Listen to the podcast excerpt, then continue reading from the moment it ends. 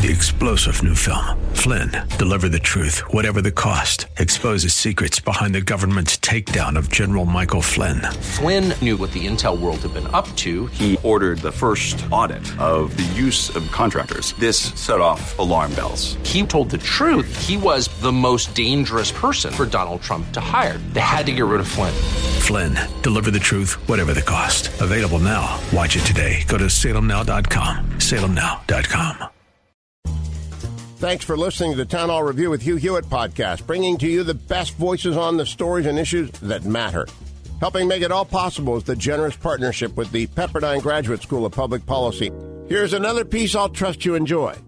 To, to walk us through what you think is going to. You can't tell me. He's going to come out looking like Elvis after this is all true. They're going to follow him. They'll do it time by time. You know they will. Donald Trump is getting on his plane. Donald Trump is now in the air. Don't you think this is the way it's going to play out tomorrow? right. Uh, that, that is how the coverage will go. I guess actually it starts today, right? Because he isn't he flying from Mar-a-Lago to to. Uh, you know what? You're yeah, right, Andy. Was, this is why this is why Andy, you're on the show. It's like, and it's exactly right. It's today he leaves about noon today, I believe. Correct? Yes. The, the only reason I know this, Joe, is I've been standing by my window looking at the sky. but I know I know the the, the plane is heading this way at, at, some point. You're waiting um, to see Trump in the air. I know. Oh Lord. Yeah, this is this is Fox News reporting after all, right? So, um, uh. um, but yeah, th- so they'll cover this like uh, exactly the way you uh, describe, and yeah. it'll actually start today. He's he's coming into New York today, um, and I think that is because there's an agreement in place between uh, the district attorney's office and the Secret Service and Counsel and the NYPD that he will not be arrested in New York. He will be permitted to surrender uh, in the custody. Well, not in the custody. He's a protectee of the Secret Service. So I think the plan is that roughly uh, 11 o'clock tomorrow morning, he's supposed to arrive at the DA's office to be processed. The NYPD will be there. The DA's office will be there, and he'll be, you know, fingerprinted and photographed. Hmm like everybody who comes into the system. He won't be uh, put in a holding cell. He'll be allowed to sit in a room, no doubt, with the Secret Service while they wait for the court proceeding, and that is scheduled to happen at 2:15. Although these things tend to be fluid, yeah. and I would think, Joe, that that court proceeding will be really quick because uh, he, this is a uh, it's a farce of a charge, but it's a nonviolent case. So uh, under New York law, even if the judge wanted to, uh, you know, incarcerate him or set a high bail, the judge couldn't do that. He he'll be released on his own recognizance, and then the case will be assigned to, you know, he'll enter a, a plea of not guilty, mm. and then the case is uh, assigned to a judge, and we'll be off to the races. There'll be, you know, motions to dismiss and all that stuff. But the one thing I would I would caution people, and I think Joe, we've talked about this before. Yeah, the NYPD and the Secret Service work very well together. Um, so that part of it will go smoothly. And this, like half a square mile area of lower Manhattan, right. is exactly where I tried terrorists in the 1990s and where every, you know, high level security, especially terrorism, national security case that took place in this country between around, you know, 1993 and 9 11 Every one of those cases took place in that area. The NYPD knows how to do this. This is not going to be uh, anything remotely like January 6th. They're never going to allow something like that to happen. These guys know exactly what they're doing. They're yeah. pros. Yeah. Uh, and this will go smoothly, I think. Yeah, and and we, if you're listening, please don't. no violence on this. You can't. And if a protest is a protest, but no, no, no violence. But what's what's curious is uh, Andy is the mugshot thing. Now, where do they do? How does that unfold? So you go in and then they take you to into a room uh, where there's a the camera set up, and then how does that immediately get out? You know, and or do do well, they do they have the ability not to release that mugshot? Just out of curiosity, I ask. Yeah, it, actually, Joe, the presumption is that it won't be released. It's not supposed to be released. It's not a public document. It's not supposed to become public. Now, yeah. as we know, it's also not supposed to be public at this moment that Trump is under indictment. That's supposed to be sealed, but we're talking about it, right? Yeah. So we do know that um, you know stuff gets out that's not supposed to get out, uh, and it wouldn't be shocking to me if uh, a photo of uh, a, a mugshot of Trump were to leak. But that's not supposed to happen. Those are supposed to be, Ah. You know, pri- uh, law enforcement sensitive police records, not um, not public records.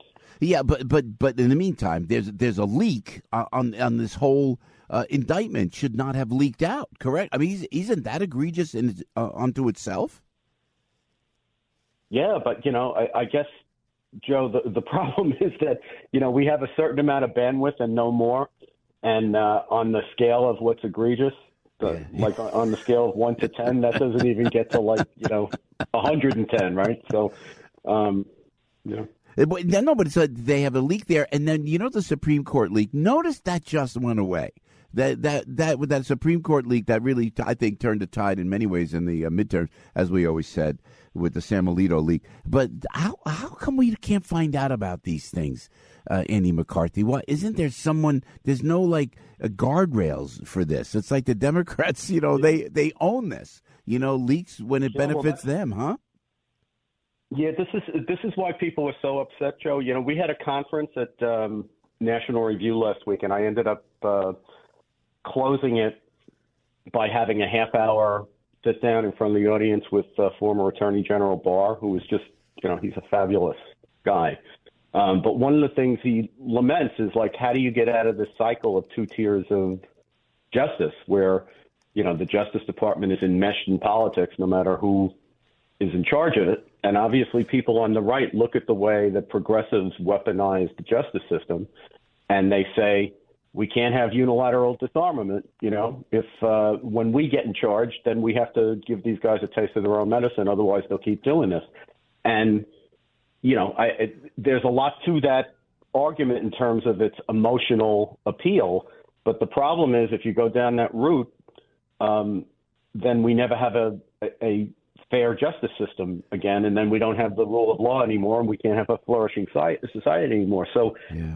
It's very hard to figure out how to get out of this mess of politicizing the justice system. But it is a mess, and we and it is politicized. I'd say the best way to get out of the mess is to kick out of office the people who engage in this kind of abuse. Yeah, but amen, Um, amen. you know, look, Alvin Bragg is an elected prosecutor. I mean, you know, he please. he didn't he didn't like spontaneously materialize in in uh, in Morgenthau's office. You know, people elected him there, and we're seeing that across the country. Right, a lot of these progressive prosecutors are being elected.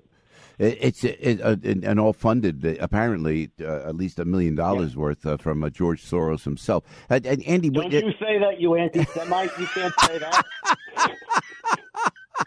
I know. I won't be part of this anti-Semitic conversation. It's like the guy, that guy that sold out his Jewish brothers and sisters to the Nazis, and they're accusing. If you mention Soros, you're an anti-Semite.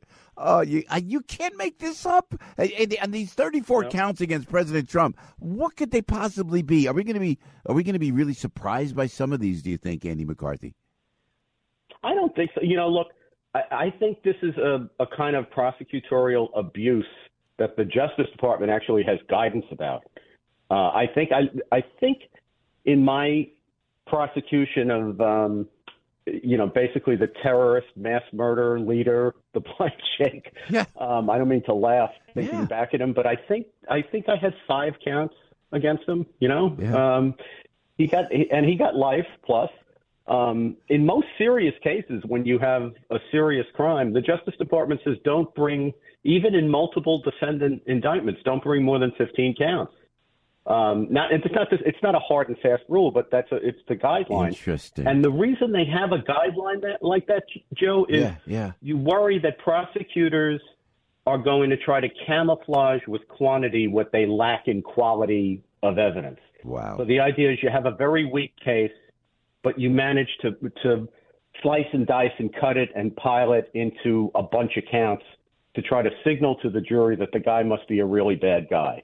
And it's not hard to stack counts. Like let's say you and I are involved in um, stolen property, and I hand it to you, Joe, and I say, what do you think? How do you think? How much do you think this is worth? And you hand it back to me, and I hand it to you. And you let's say we exchange it like seven times. Yeah. Every t- we, we're only dealing with one set of stolen property, but technically, every time I hand it to you and you hand it to me, we've transferred stolen property, which is a separate felony. So we can take this one little scheme we have, and already I can make it a conspiracy to transfer stolen property, and then eight actual transfers of stolen. You know, before you know it, you have 120 counts if you want to oh. like be creative enough. Yeah. But it doesn't mean that you. It's, it, it, you know, the federal government actually uh, put in these sentencing guidelines in the 1980s in order to try to stop prosecutors from being able to run up sentences by stacking counts this way. So the, the sentencing guidelines have something that they call real offense sentencing, which means that we don't care how if the prosecutor makes it one count or a hundred counts, we're going to look at this and say what was the scheme, what really happened here, not how many counts a creative yeah. prosecutor can can carve it into. But what Bragg is doing here is taking something that is the people who actually have jurisdiction over it, the federal government, looked at it and they decided it was worth zero counts. He looks at it and he says, "I see 34 felonies here." um, so it's obviously it's a flimsy uh, case, but what he's figuring is he gets to trial. I don't think this case is going to get to trial, by the way. I think it'll be thrown out before trial if the, if the process is fair. But let's say he gets to trial.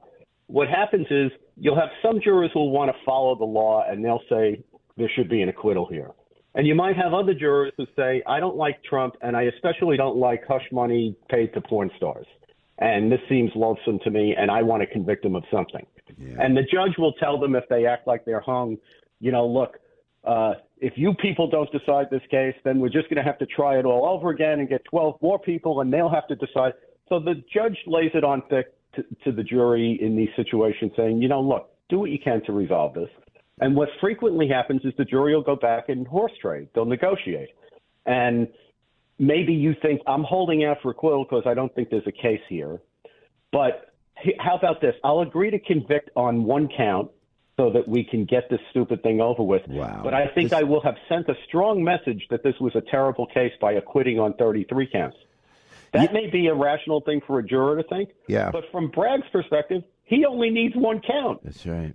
You know, he wants Trump to be a convicted felon. Yeah.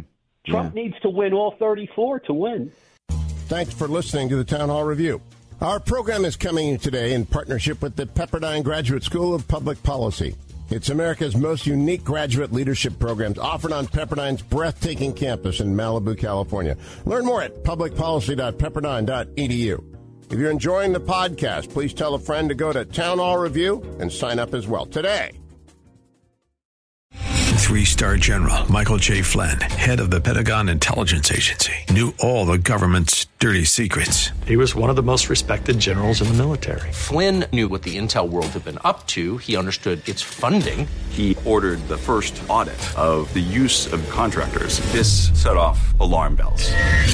The explosive new documentary, Flynn, Deliver the Truth, Whatever the Cost, uncovers the facts behind this scandal. Flynn told the truth. He was the most dangerous person for Donald Trump to hire. I find out the worst enemy that I'm going to face in my life is right here in America. They took my assessment and they wanted me to change it. And I was like, I'm not changing it. They had to get rid of Flynn with in depth interviews, archival footage, and never before seen personal records of the man behind the headlines. I just felt like I was drowning. Flynn, deliver the truth, whatever the cost. Available now. Watch it today. Go to salemnow.com. Salemnow.com.